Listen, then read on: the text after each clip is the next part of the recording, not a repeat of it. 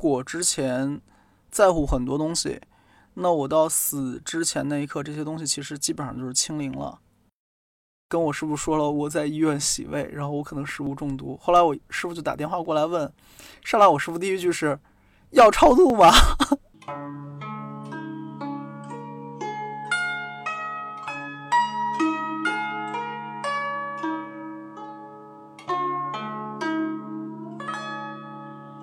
欢迎大家收听《新桃换旧符》，我是 C A。Hello，大家好，我是梅十二。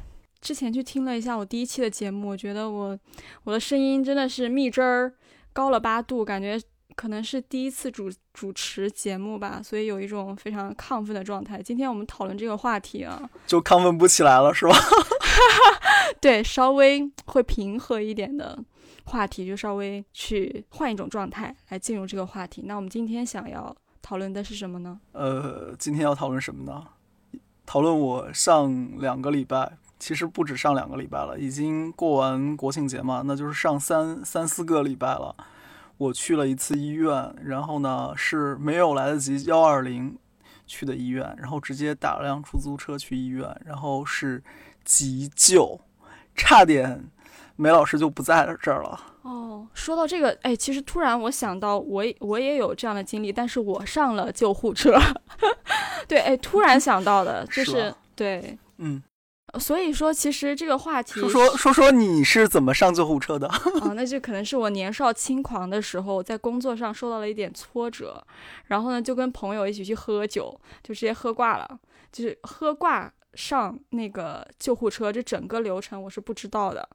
就等我有意识的时候，是我第二天醒过来，在医院的病床上，然后打着点滴，那个时候我才意识到，我的妈呀，怎么就做了这么危险的事情？去急救了是吧？对，还蛮后怕的。其实讲真，那我其实不是喝断片儿了，我是前面有一周陪我老婆去指压，陪梅梅嫂去指压，结果呢，他那边送葡萄啊、大麦茶什么的，然后我就吃葡萄，不吐葡萄皮儿，然后吃了十几个葡萄之后，我就发现我的手指开始痒，然后我就去洗手，接着我就意识到我可能过敏了。而且是那种反应很大的过敏。再接着我就是头顶上也痒，然后我说完了，接下来估计是眼睛要睁不开了。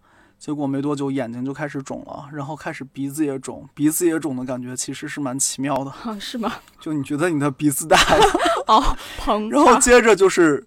接着我的那个舌头就肿了，就是你突然之间普通话变成东北话了，大舌头然，后我我跟我老婆说完蛋了，这个再往下肿应该就是喉头要肿了。喉头如果肿的话是很容易窒息的。然后如果这个出现状况的话，就是要急救了。我说这些话其实前后没超过五分钟时间，然后我就话就说不了了，然后我的舌头就把我的口腔塞满了，然后我。当时把所有人都吓坏了吧，别人都不知道该怎么做，然后我就跟我老婆说：“你赶快打车，我们去医院。”结果当时是在虹口多伦路，知道吧？鲁迅公园那边。嗯哼，然后呢，周围的医院要么是只有住院部，要么是只有门诊没有急诊。然后那天是礼拜天，急诊没有。然后所以后来我们就打车又找第三家医院，是一个我比较熟悉的军医院，在我家附近。然后冲进急诊，现在上海都是要先先要看健康码嘛，然后你才能进去，对吧？然后我当时已经肿的健康码都刷不出来了，就是我的面相都被改变了我了。是用那个呃面叫什么？，对，面部解锁？他要他要面部解锁，嗯然后要确认面面相，然后才能才能蹦出来那个码嘛。然后我当时就已经这个码已经刷不出来了，然后就就他们叫我赶快赶快去赶快去，然后我就跑去急诊。急诊医生见到我跟他说第一件事情就是，我说我过敏，可能下一步会引起喉头水肿，我要洗胃。然后呢，我直接跟医生说我要洗胃。你怎么这个这个时候还这么清醒的呢？能 意识到这个 这件事情。对呀、我只是我只是过敏，我不是脑子不好使。我好吧昨天说话开始大舌头。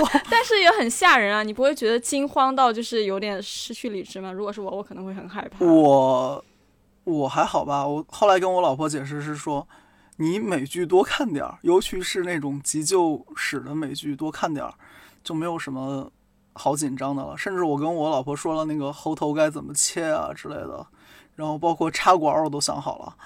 然后我老婆当时是整个就懵了，真的是懵了。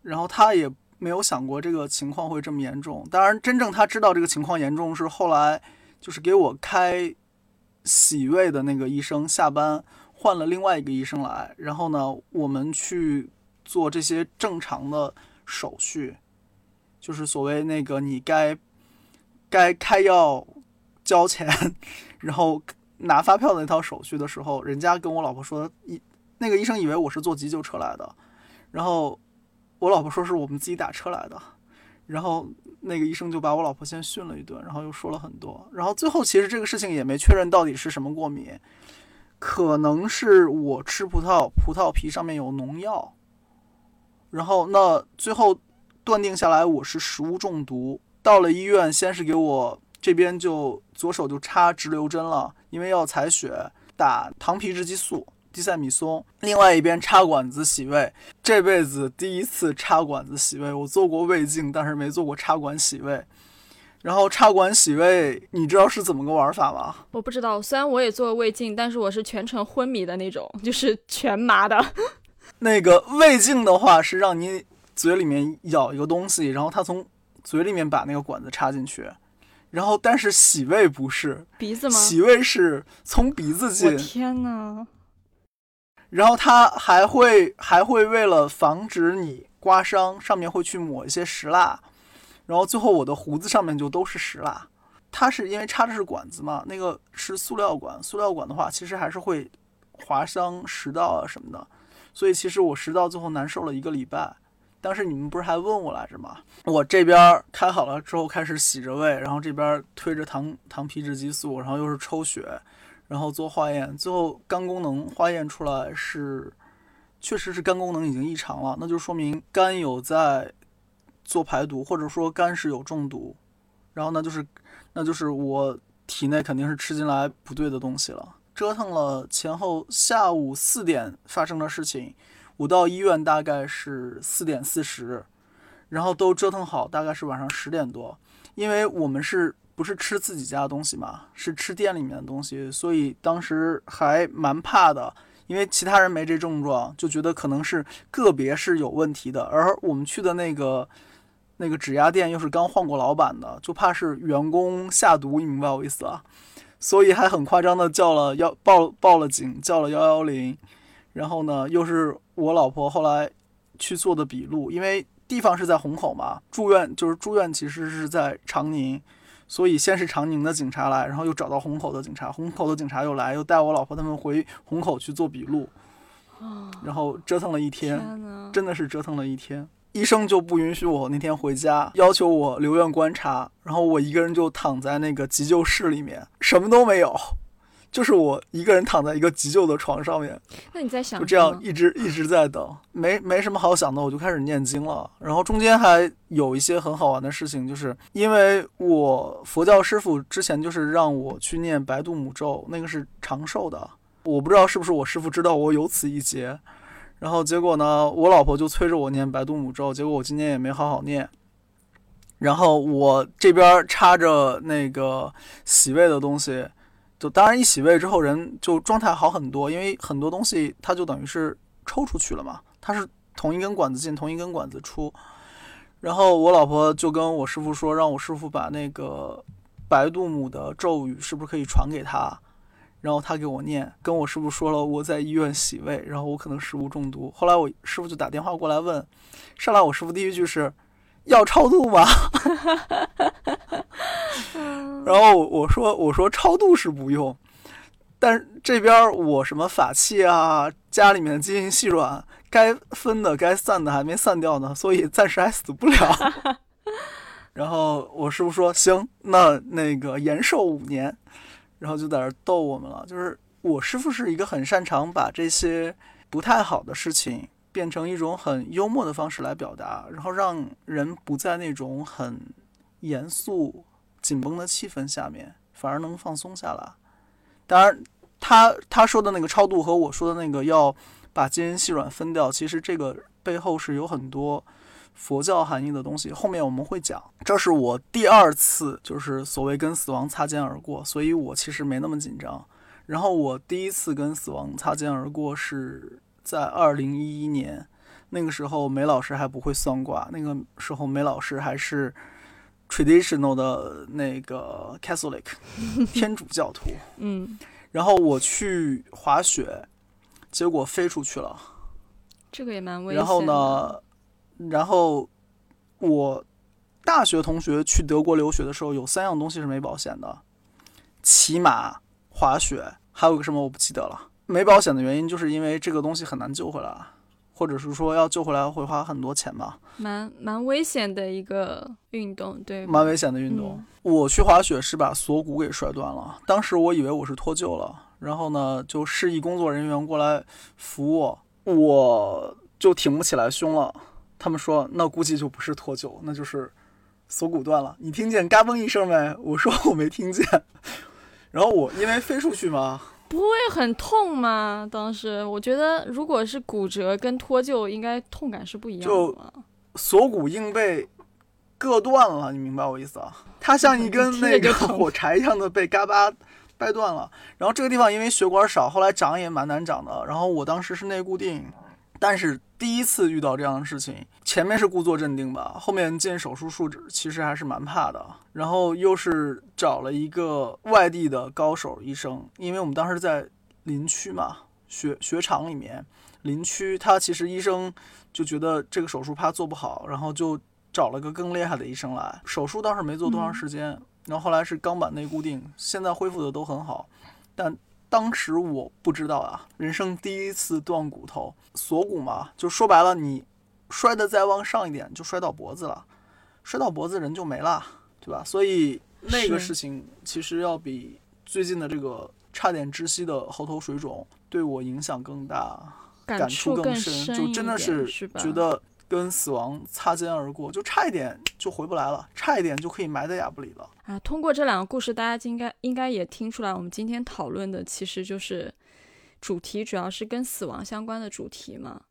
那其实，嗯、说到这个的话，起码在我的印象中，比如说在中国的话，大家不太会特意坐下来来讨论这件事情，包括。呃，就是对于生死观的这种教育吧，其实也并不并不很多吧。所以说，其实我自己的话，坦白讲，呃，谈到这个话题，我没有太大的感触。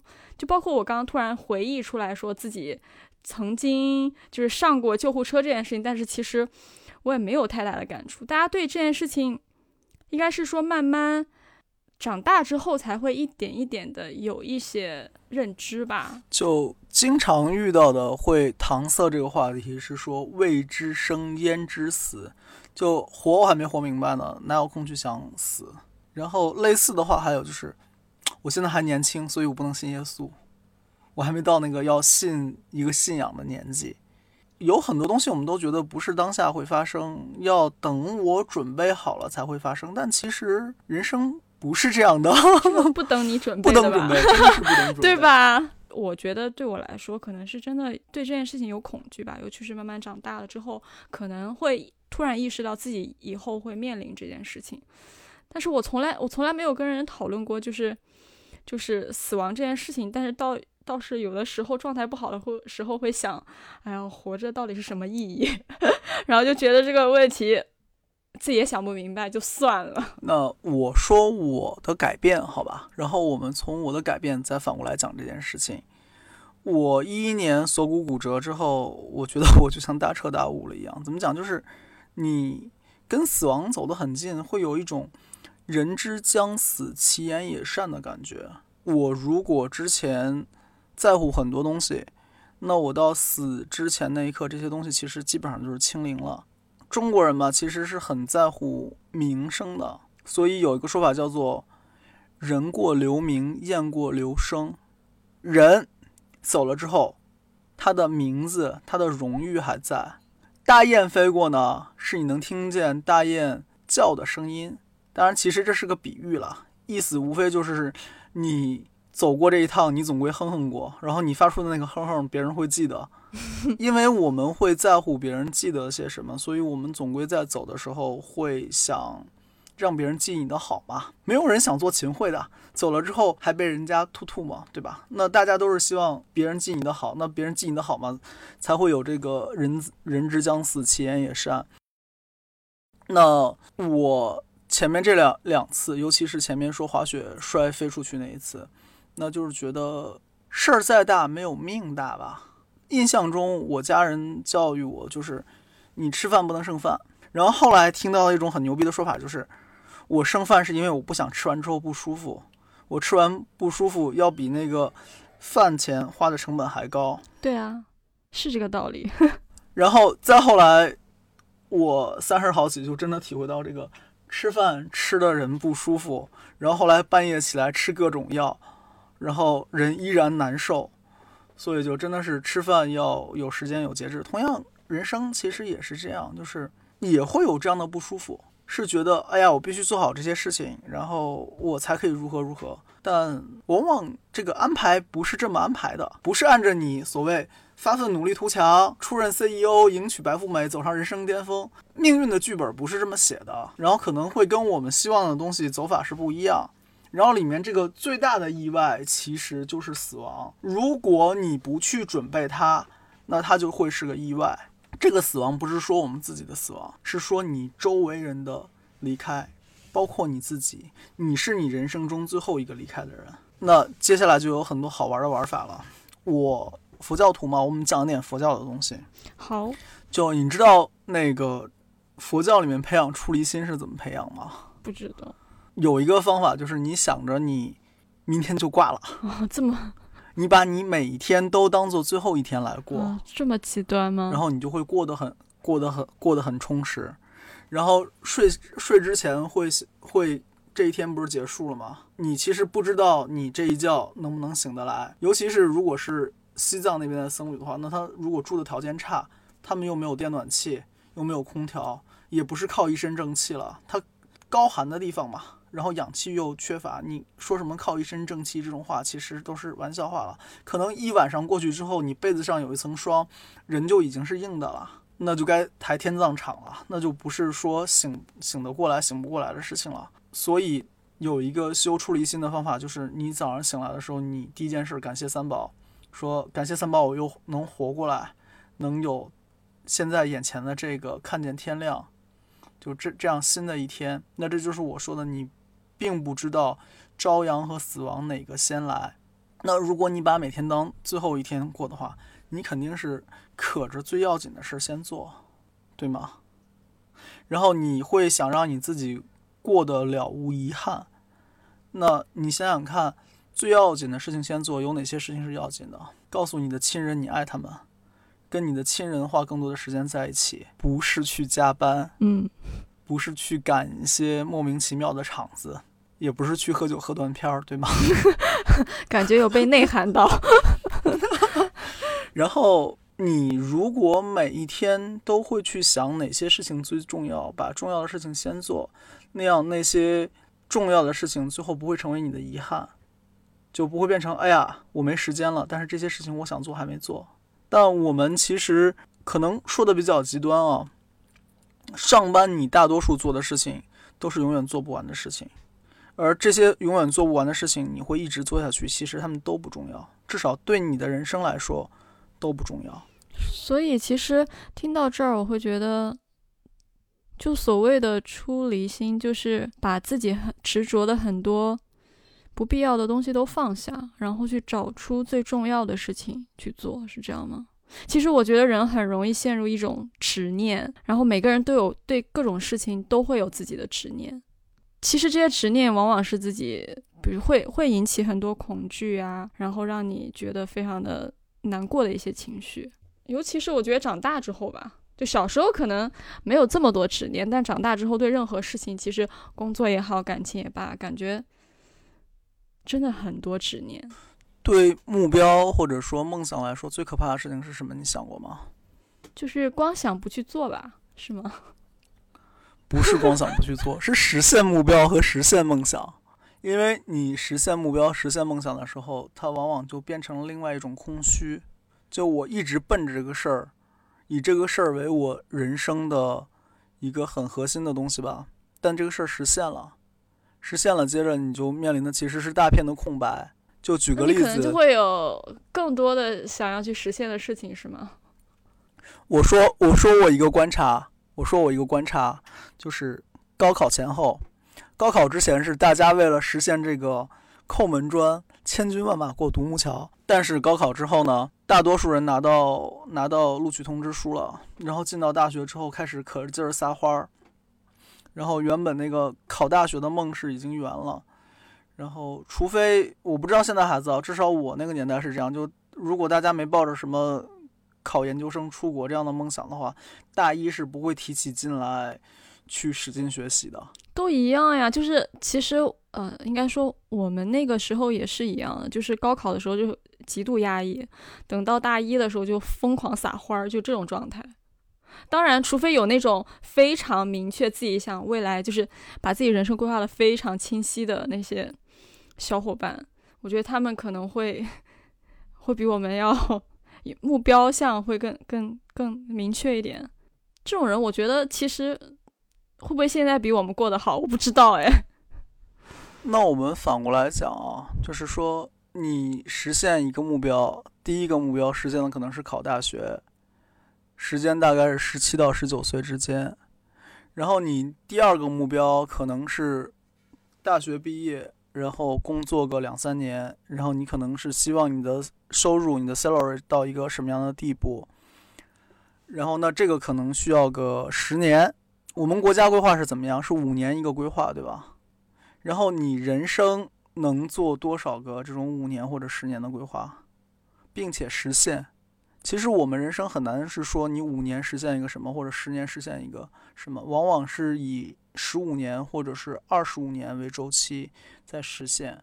举个例子，我只能说现在是少数人了，以前是多数人。就二十五岁之前，或者说二十五岁上下，咱们把结婚这事儿搞定。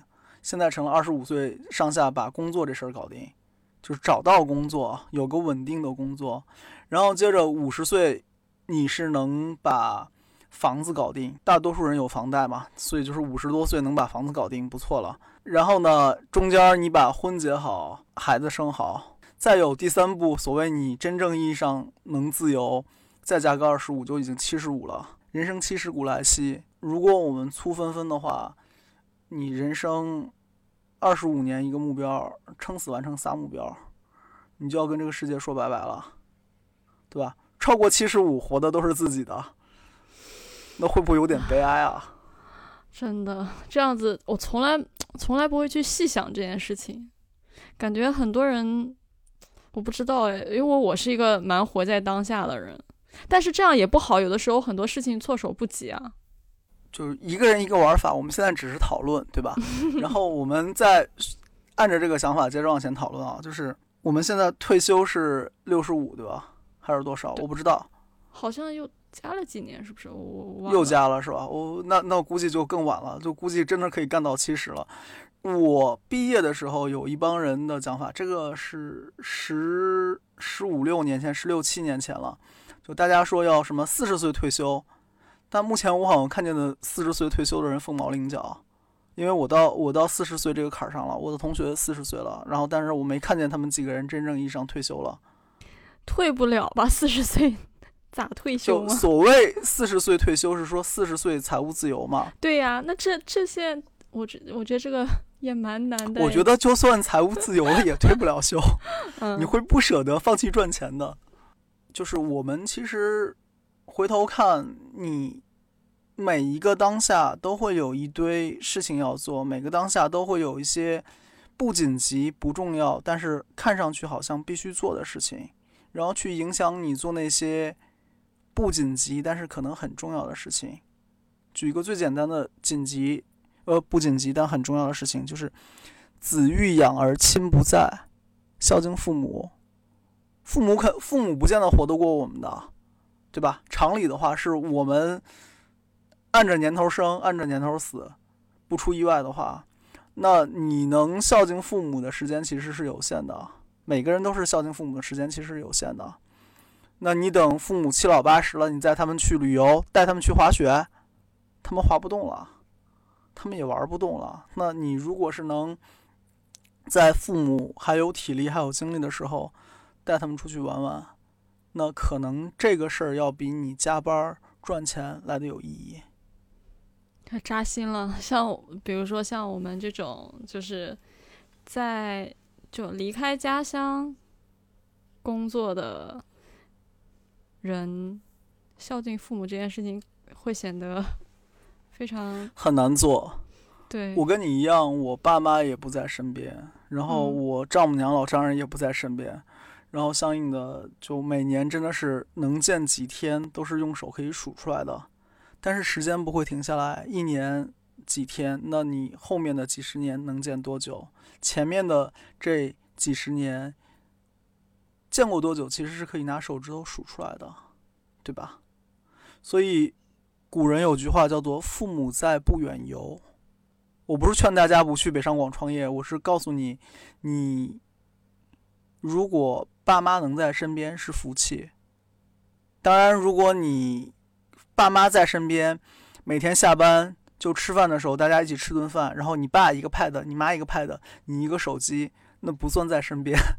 就突然有点感慨，就是因为，呃，你我我这种情况，大家应该就是其实在外飘着的人都会有这种感触吧。就是，然后我在反观我自己，有的时候能跟父母对话的时候，反而反而会容易会有一些争吵，就蛮。我再我再讲一个故事，好吧？就今天发生的事情。今天有一个我很喜欢的小老弟，小我多少？小我二十岁。找我算卦，因为他现在在读大学，马上要面临是出国、是考研，还是申请什么学校。然后呢，他拿不定主意找我算卦。然后我给他算出来，第一优先级其实是出国，他明显是有很大的机会出国，可以有大的发展的。但是他后来跟我说，他说我母亲身体不好，如果我出国的话，那我可能见到他们的机会就会更少。见到他们机会少的话，那我很担心我母亲的病情。然后我跟他说，成年人需要做选择，并且为自己的选择承担代价。他最后想了想，可能出国并不是一个对他最好的选择，是因为他不能照顾父母，跟父母相处的时间会少。但是他出国可能会有更大的成就。那你总归是要在你的事业和你的亲人之间去做一个决定，哪个对你更重要？当然，我不反对说诺贝尔啊、爱因斯坦啊，他们对人类做了很多的贡献，但他们对他们的家人做了多少，我真的不确定。那无非是你看哪些人对你更重要，对你更重要的那些人，你对他们好一点，嗯，是花更多的时间精力在他们身上。嗯，其实我我是觉得，像我，你看我们像我们从。跟死亡擦肩而过的一些经历，然后讨论到了孝顺。其实我们之所以去讨论这些事情，也是为了通过这这些去了解自己活着应该怎么样，更好的去更有意义的活着，对吗？那我我觉得我们其实是说，真正要了解一样东西，那你可能需要站在这样东西的对立面上去考察它。那我们其实是要了解我们为什么活。那我们站在死的角度去看，我们活的意义是什么？哎，这不就是我时常就是问自己，我 我活着到底是什么意义？我之前有得到过一个答案，说反正你也想不明白，就是而且，嗯，那个小伙伴就跟我说，他觉得活着也没什么意义，所以你就不要想了，你反而去想的话，可能会让你更困扰之类的。那你站在活的这个角度来看？那活着就是拥有充足的大量的时间，但是如果你从死的角度去看，活着其实并没有我们想的那么多时间。那么多时间，那这是说我们的时间对吗？就是我们的寿数。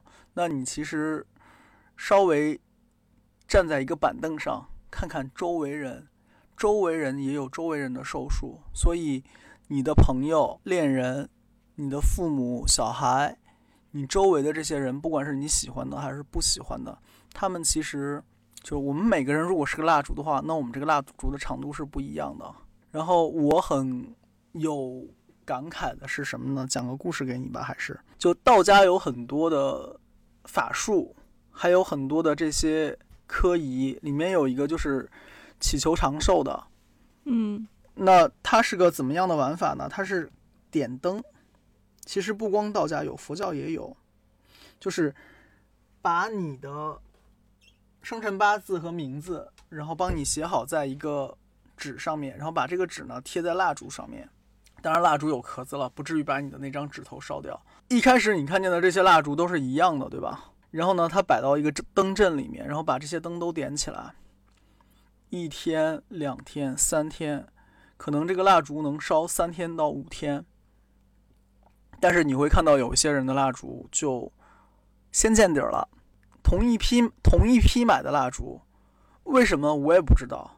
就是这是我的一个生活经验，就是这些蜡烛有一些就会先见底儿，有些蜡烛就会继续烧，有的蜡烛就会烧的比其他蜡烛长很多时间。旺也不见得吧，你要是旺的话呢，那可能那个烧得更快竹是吧？油子烧得更快吧。好好好吧，也是，蜡烛质量不一样是不是？哎，开玩笑那。它是同一批的蜡烛嘛，理论上质量是一样的，而恰恰因为这些人可能有些我是认识的，就这些名字、这些八字，然后呢，有的人呢就是蜡烛那个就别人都见底儿了，他那个还在烧，还能烧一天的那种，哎，刚好他就是那种长得很壮的那种，然后也有有些人就是那种病病殃殃的，所以说不好，真的说不好，就像这么这么每年？每年都会有，你每年都能听到有人过劳死，对吧？嗯嗯嗯，但过劳死跟他的健壮程度其实不见得有关系，甚至有时候跟他的健康程度都不见得有关系。我我其实印象比较深的，除了我的亲人的过世之外，有两个，一个是工作关系认识的，还有一个是还有一个是我的中学同学。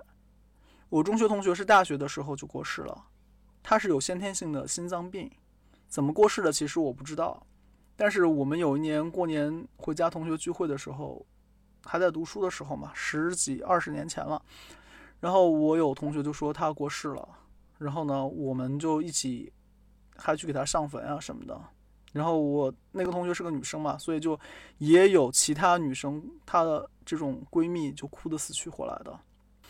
然后那个人的当时是有 QQ 的嘛，那个人的 QQ 头像就这么永远的就灰了，然后留留在我们的那个班级的群里面、组里面。然后你如果上豆瓣的话，你去豆瓣看，豆瓣也有这样一个群，它这个群呢，就嗯对豆瓣小组，然后它里嗯面就是会去登记豆瓣某个 ID，真实叫什么名字、什么时间、为什么事情，最后这个人先逝了，这个人离去了，有这样一个小组，还有这样的小组，那他们是怎么怎么知道这种信息的呢？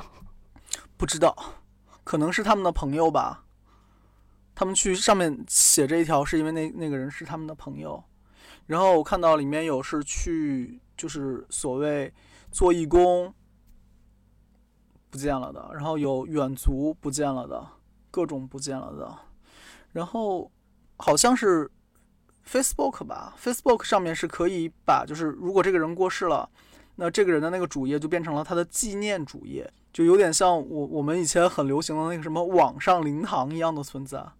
但你反过来想，就从有互联网这件事儿到现在已经二十几年了吧，二十五六年了，那必然有大量的人在这二十五六年里面逝去，然后他们的 ID、他们的博客、他们的官那个官宣账号。还在网上，但是可能不见得会再有人登录了，对吧？所以其实听上去死亡离我们很远，但其实就在当下，当下我们用的这些社交媒体，或者说我们习以为常去看的一些资讯上面，他们其实就已经是跟我们擦肩而过，只是我们没没察觉而已。是。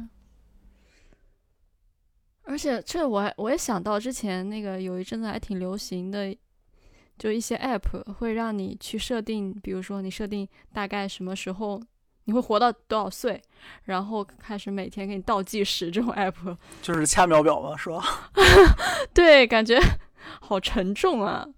就大家应该也我不是很能理解这种心态哦。对于死亡这件事情。我觉得还是下潜意识的会想回避这件事情嘛。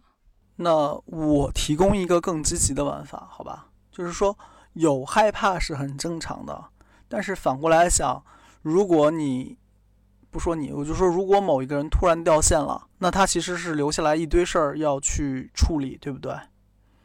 就像我的中医师傅，今年三月份的时候突然离世，猝死。然后我跑去深圳，然后摆灵堂吊念。那他其实有很多事情要做没做完的。换一个小的，就比如说我自己是有一天不在了，那我要考虑我的房子要怎么处理，对不对？我老婆要不要考虑回南宁？要不要把上海房子卖掉？然后呢，要考虑我的父母怎么赡养，他的父母怎么赡养，我们家那些满坑满谷的我的零零碎碎的各种值钱的不值钱的东西。包括我的那个什么能卖好几万的那个碗，对吧？那这些东西都得考虑该怎么样，对吧？再说一个，就是微拍堂，我能拍到那个好几万的碗，其实也是在微拍堂，它会有就是日本那边所谓回流的东西嘛。那这些东西是怎么回流的？是有一些日本的老先生老太太过世，然后在他那个小小的房子里面有大量的遗物，然后。子女懒得处理，就交给这种处理的公司，然后处理的公司就把这些东西整理出来，有些值钱的就卖掉，不值钱的东西呢就处理掉，然后把这个东西就打理出来了，然后最后可能是给家属一笔费用吧，有专门做这个生意的。那其实大量回流的东西都是这么来的。这个还有一个，还有个日本电影，就是就是讲骗局的。就里面它有一个梗，就是有这样的一个公司，它把一些很值钱的、可以当做古董的东西呢，它很廉价的，就是蒙蔽家属嘛，拿到手上。真的这么一聊下来，又是觉得其实还是就在我们身边发生，离我们走得很近这些事情。那我前面留了个梗，是说那个我师傅说要不要超度，我说我还有一堆东西没给掉，那。这个地方为什么说要把这些东西给掉呢？而且按我师傅的要求是说，你作为一个修行人，那你生前的这些所有东西你都要布施出去，而不是给你的亲人或者给你的家人，免得你自己贪恋这些东西，你惦记这些东西。然后你如果惦记这些东西的话，它会影响你解脱。记不记得我原来在群里还说过那个五帝钱的事情？五帝钱的话呢，最好是。不是那个坟里挖出来的，要那种古时候的。我我用宋朝的五帝钱吧，那就是它是碎币，就是大量的那个宋朝给到金朝，金朝囤在自己国库里面，后来被灭了，这事儿就没人知道了，然后再挖出来的那种，就是不记在人头下面的。嗯，那为什么怕记在人头下面？记在人头下面，那就是人家的遗物嘛。那这种遗物的话。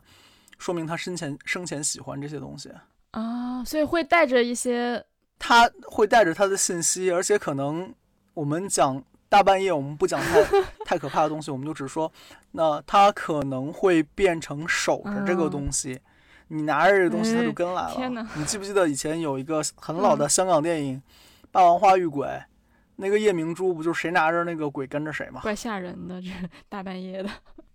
那为了。避免自己成为那个守尸鬼，变成那个就是守着你自己的这堆生前的财产的人，所以你要在死之前把该送出去的送出去，就免得是让你生这些贪恋，让自己走不踏实。嗯，原来是这样子。这个地方其实又联系到了一个点，就是断舍离。断舍离，之前那本书很很出名。就你其实很容易攒东西，人是通过攒东西能带来额外的安全感。就是我要用什么的时候，我家都有，我会有安全感。但是这些东西你不可能带着他们走。另外一方面呢，是说。这些东西可能他们存世的时间会比你还要长，像我前面说的那个几万块钱的碗，抹茶碗啊，不是一般碗，抹茶碗。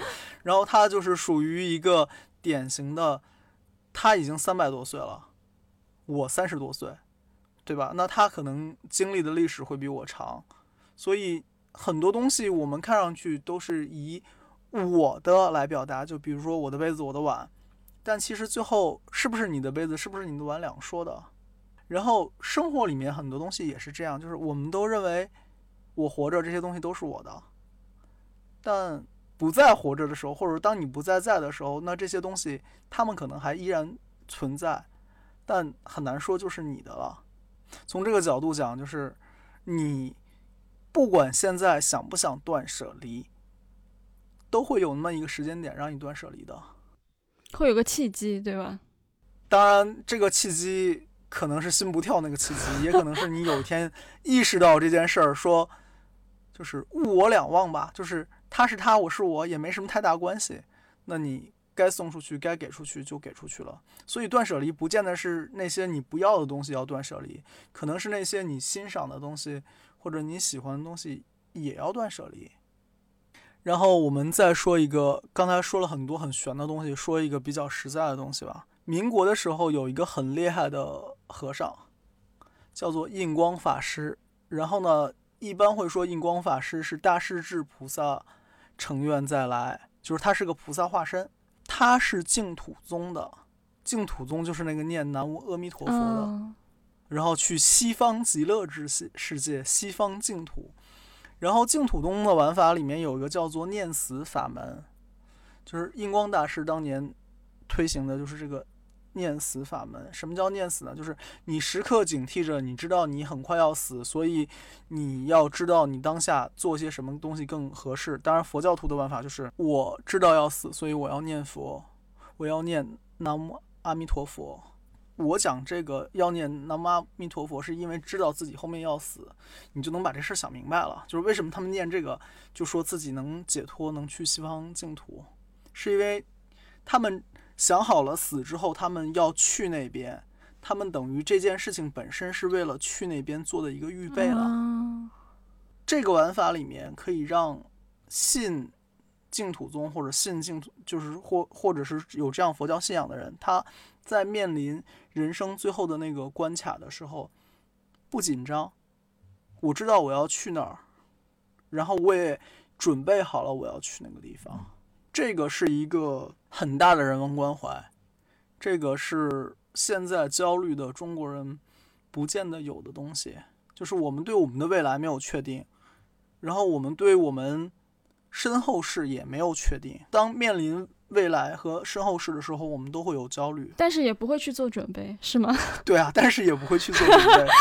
然后我们今天聊的话题，其实就是有些事情你可以先准备起来了。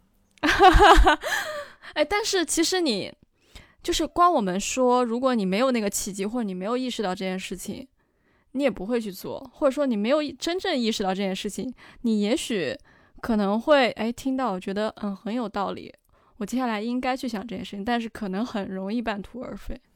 那我们换个玩法啊，就是你说有些事情你可能没有意识到，那其实有另外一些意识，我们是意识到的。你会交社保吧？你会买人寿保险吧？然后还会买健康的保险。那这些是为了什么？是为了以后一些猝不及防的事情。它本身讲其实不是一个保障。而是一个应急，然后你有这个应急的目的是到那个时候，它可以让你不焦虑不急。那你就要想想，你最大的那个急，可以用什么东西来让你不焦虑不急？下面的话可能有点狠，叫做你死的踏实，让人觉得自己死的踏实。其实中国人其实很怕这个死不踏实的，那你就想想什么东西能让你踏实。那你觉得这个什么时候想才是对的呢？有一种玩法，我只是说有一种玩法，我也是听来的，就是可能每年会更新一下自己的遗嘱，把自己的财产配置，然后哪些该怎么安排去安排掉。其实这个跟保险是一个玩法。然后我们可以想一想，我们新一年的目标是什么？同样，我们也可以想想，那我后面哪些东西是现在我有的，我需要先安排掉的。就比如说，你有一些东西是要给别人的，你是要跟一些人和好的，那你不要等到你弥留之际再去和好，那你可以先去做这个和好的事情。说到这个弥留之际再去和好，又有一个很有意思的东西，叫做临终一见，是说一个人你可能这辈子见不了他三五回，多数人其实我们不是长期生活在一起，我可能一辈子也见他不过三五回。那这三五回里面，最后那一回见，其实就是你俩最后一见。那最后一见嘛，就是临终一见啊。我们说一期一会的时候，是一个茶道里面好像很美的词儿，就是说我们当下这个过了之后就再没有了，这一刻就是这一刻。但其实你想想看，我们跟人的接触也是这样，也是当下，你每一面都可能是临终一面，就。后面不太会碰到这个人了。那本着这个“人之将死，其言也善”，其实你可以在每一次见人的时候都考虑到，你是可以给他一些最善意的东西。再回到我们前面三期说的小人的话题，你不知道哪个小人是临终一见。嗯，所以不要太不要太在乎别人给了你什么，看看你能给些别人什么吧。那这样子来说的话，就是。这其实也能讨，也可以去延伸讨论一件事情，就是珍惜当下这件事情吧。当下的每一次见面，都很都你都不确定他是不是最后一次见面，以着这以保以这种心态去面对这次见面，对吗？然后我们再说一个，就是镜子。你在镜子里面看见你的时候，它其实也属于临终一见。就你你这一秒跟下一秒见到的你自己。也是不一样的，是吗？所以，当你能照到自己样的时候，让自己变成那个开心一点的样子，给自己一个比较好的当下的状态，珍惜当下。然后，刚刚也说未来的事情，提前去做准备。所以转一圈，我们说的其实不是个死亡的话题，我们在说的就是你从死亡的角度去看你当下，然后你怎么能把你的当下用好。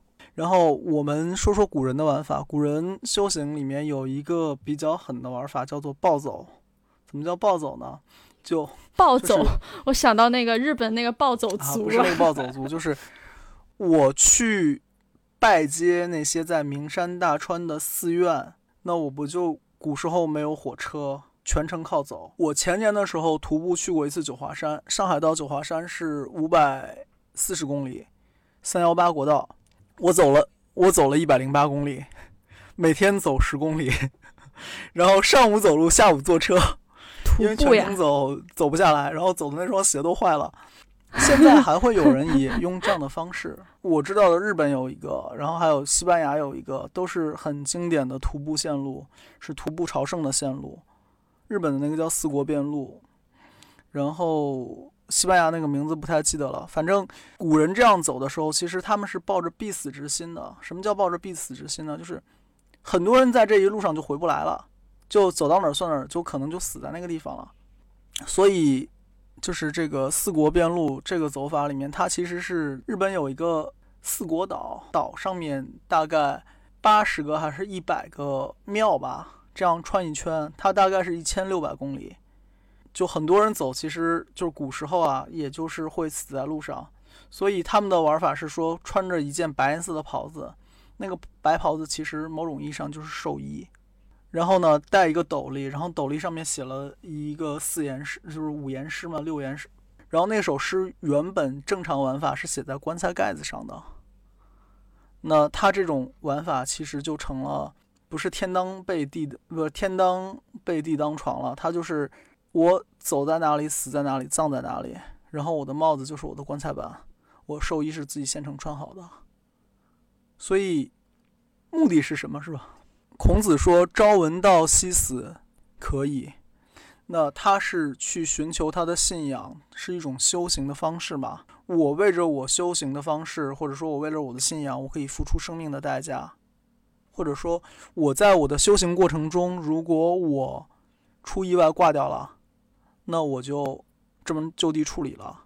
那我们再说的远一点，你是不是我们每个人是不是行走在我们人生的道路上面？然后我们不知道我们会在哪里停下来，好沉重啊！C 已经不说话了。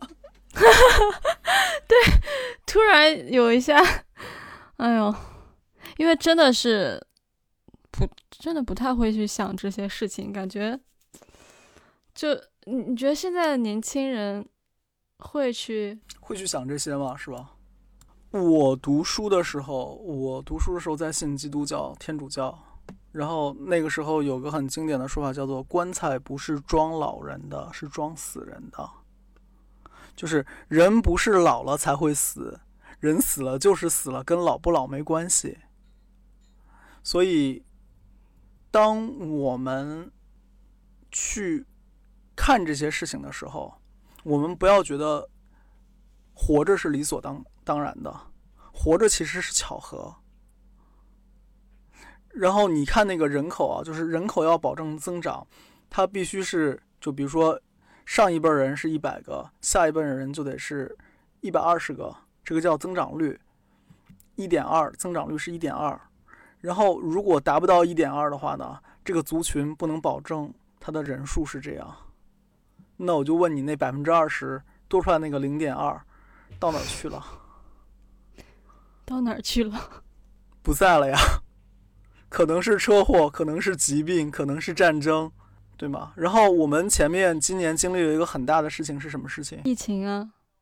那疫情会带来什么？疾病和死亡，对吧？所以其实今年是一个你很很可很可以想想这件事儿，很可以想想这件事儿的年。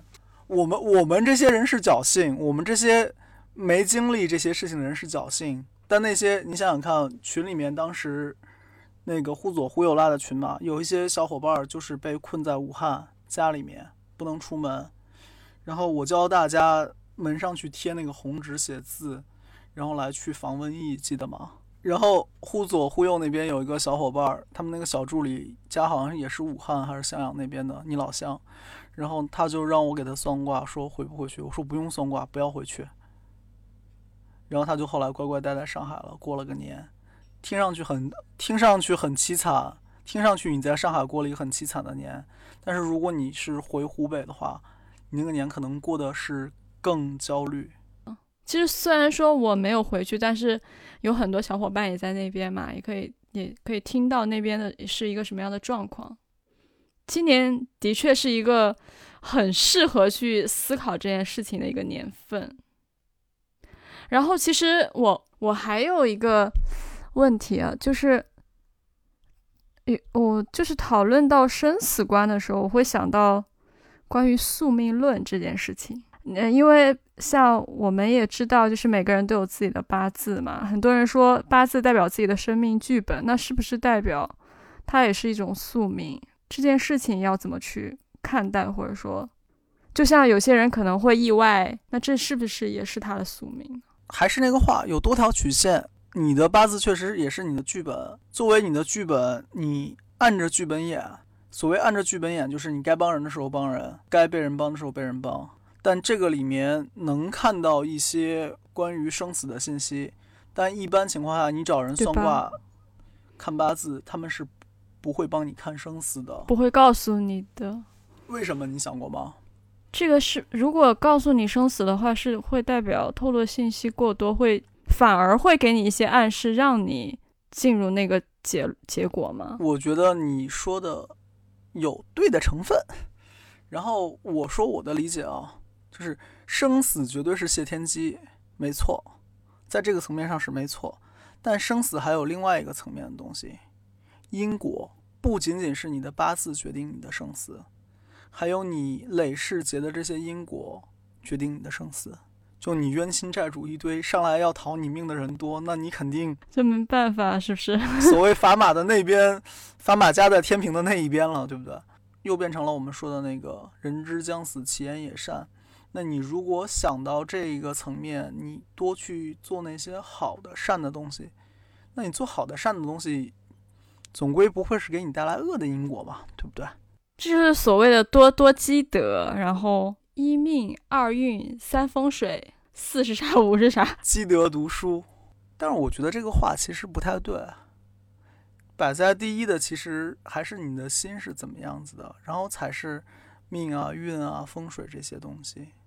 如果没有你的话，怎么会有其他那些助缘呢？就是你想做个好人，那你才会去看那些怎么着能跟你一起做好事的东西嘛。然后，如果你想做个恶人，那你就很容易看见那些杀人的武器啊、兵器啊什么东西的，对吧？所以，周围的东西本质上讲都是通过你才能起作用的。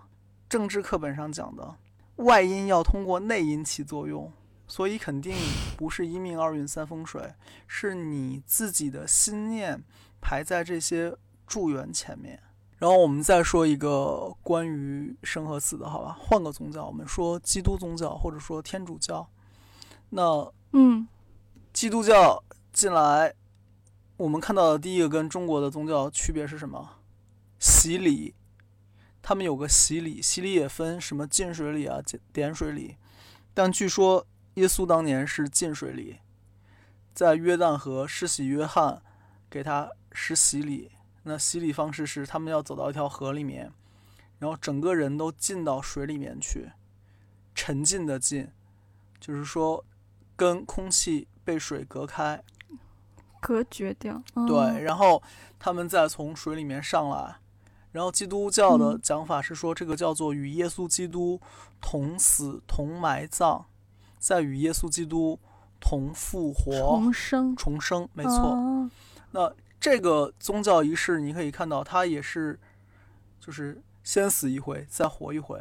所以算卦有个讲法是说，如果有基督徒找你算卦的话，你可能能看见他哪年死过，其实是他那年受过洗礼。受洗，嗯。然后，那我们。不聊太玄的东西，我们只说这个宗教仪式本身。它强调的是什么呢？就是你跟耶稣基督同死，然后你再同复活。活着的就不再是你，是耶稣基督在你里面活着。什么叫耶稣基督在你里面活着？想过吗？信仰吗？就是你的信仰带着你有一个完全新的生命，就你可以不按你以前的活法活，就把你以前的账嗯都清零了。咱们翻篇儿，重新开始，就是以前的不好，我们不算了；以前的好，我们也不算了。我们以后，嗯，都是好。嗯，这是基督教的玩法。然后，所以它也有一个有一个讲法，叫做“新造的你，新造的人”。这就是因为你翻篇了嘛。然后，佛教有没有类似呢？其实也有。灌顶。我们一般说到藏藏传佛教会说灌顶嘛。灌顶之后呢，就是你被授权能看某一些特定的经典，同时你可以住在那个本尊观上面。什么叫本尊观？就是你受过灌顶之后，你就是那个佛高大的觉悟的存在。然后由于你是那个存在，你只要把那个存在该有的行为仪态活出来就好了。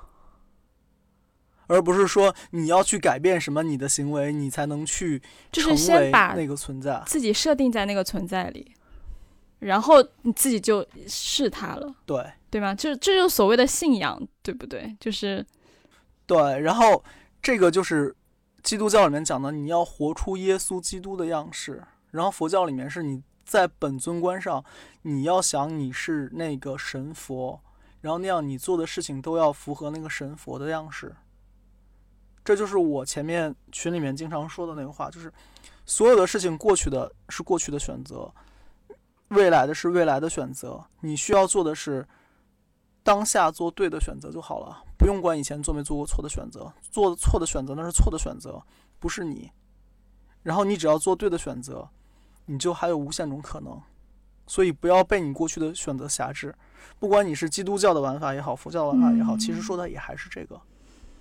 啊，我们今天对，所以转过来就感觉死就不是那么可怕的事儿了，就变成了昨天的你死掉了，嗯，下一秒的你是新生的，你只要有新的选择，那你就跟过去那个死掉的你没有关系，无非是你要去安置好后面还会有一个大的这样的极限。那在这个大的极限来临之前，你可以去做哪些让你自己更好、让你周围人嗯更好的选择？哎呀，今天我们从生死真的衍生到了很多很多，我们有讨论，就是比如说孝孝顺父母呀，珍惜当下这几个点。那要不要梅十二老师再给我们做一个升华一下 节目的尾声？就是你可能会想到离开世界的这个节奏而有焦虑，或者说你会忐忑。那我们怎么能让这件事情变得安然呢？做对的选择，放松、信任的做对的选择。当你熟悉一件事情的时候，这件事情就不可怕，也不必焦虑。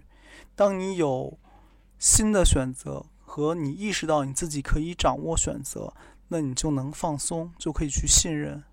死亡其实不可怕，可怕的是你没有你越放松越信任，那你做的选择就会越正确，对吧？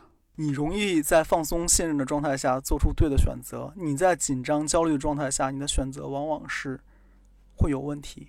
会是受情绪的牵制的，它有可能是一个错的方向。对，就是我们除了战或者逃之外，我们有其他的选择。这个其他的选择就是我先看看是什么情况。所以，人摆脱焦虑，其实摆脱的是那个要么嗯战、要么逃的状态。好的，那我们今天这这期这讨论的到最后，这个气氛也稍微有一点点小小的，完全跟我第一期那个就是欢脱的状态完全不太一样。那我们今天就在这个状态下，好呀，那欢迎大家收听、订阅《呃新桃换旧符》，然后还有要调桃花的，继续来来来找我。来调桃花的找我也行，找 C 也行。然后我们是有微信群的，如果大家有兴趣加入的话，呃，可以在我的公众号“桃三李四梅十二”上面找到我。桃三李四梅十二，好，那我们这期就到这儿，谢谢大家，感谢大家。拜拜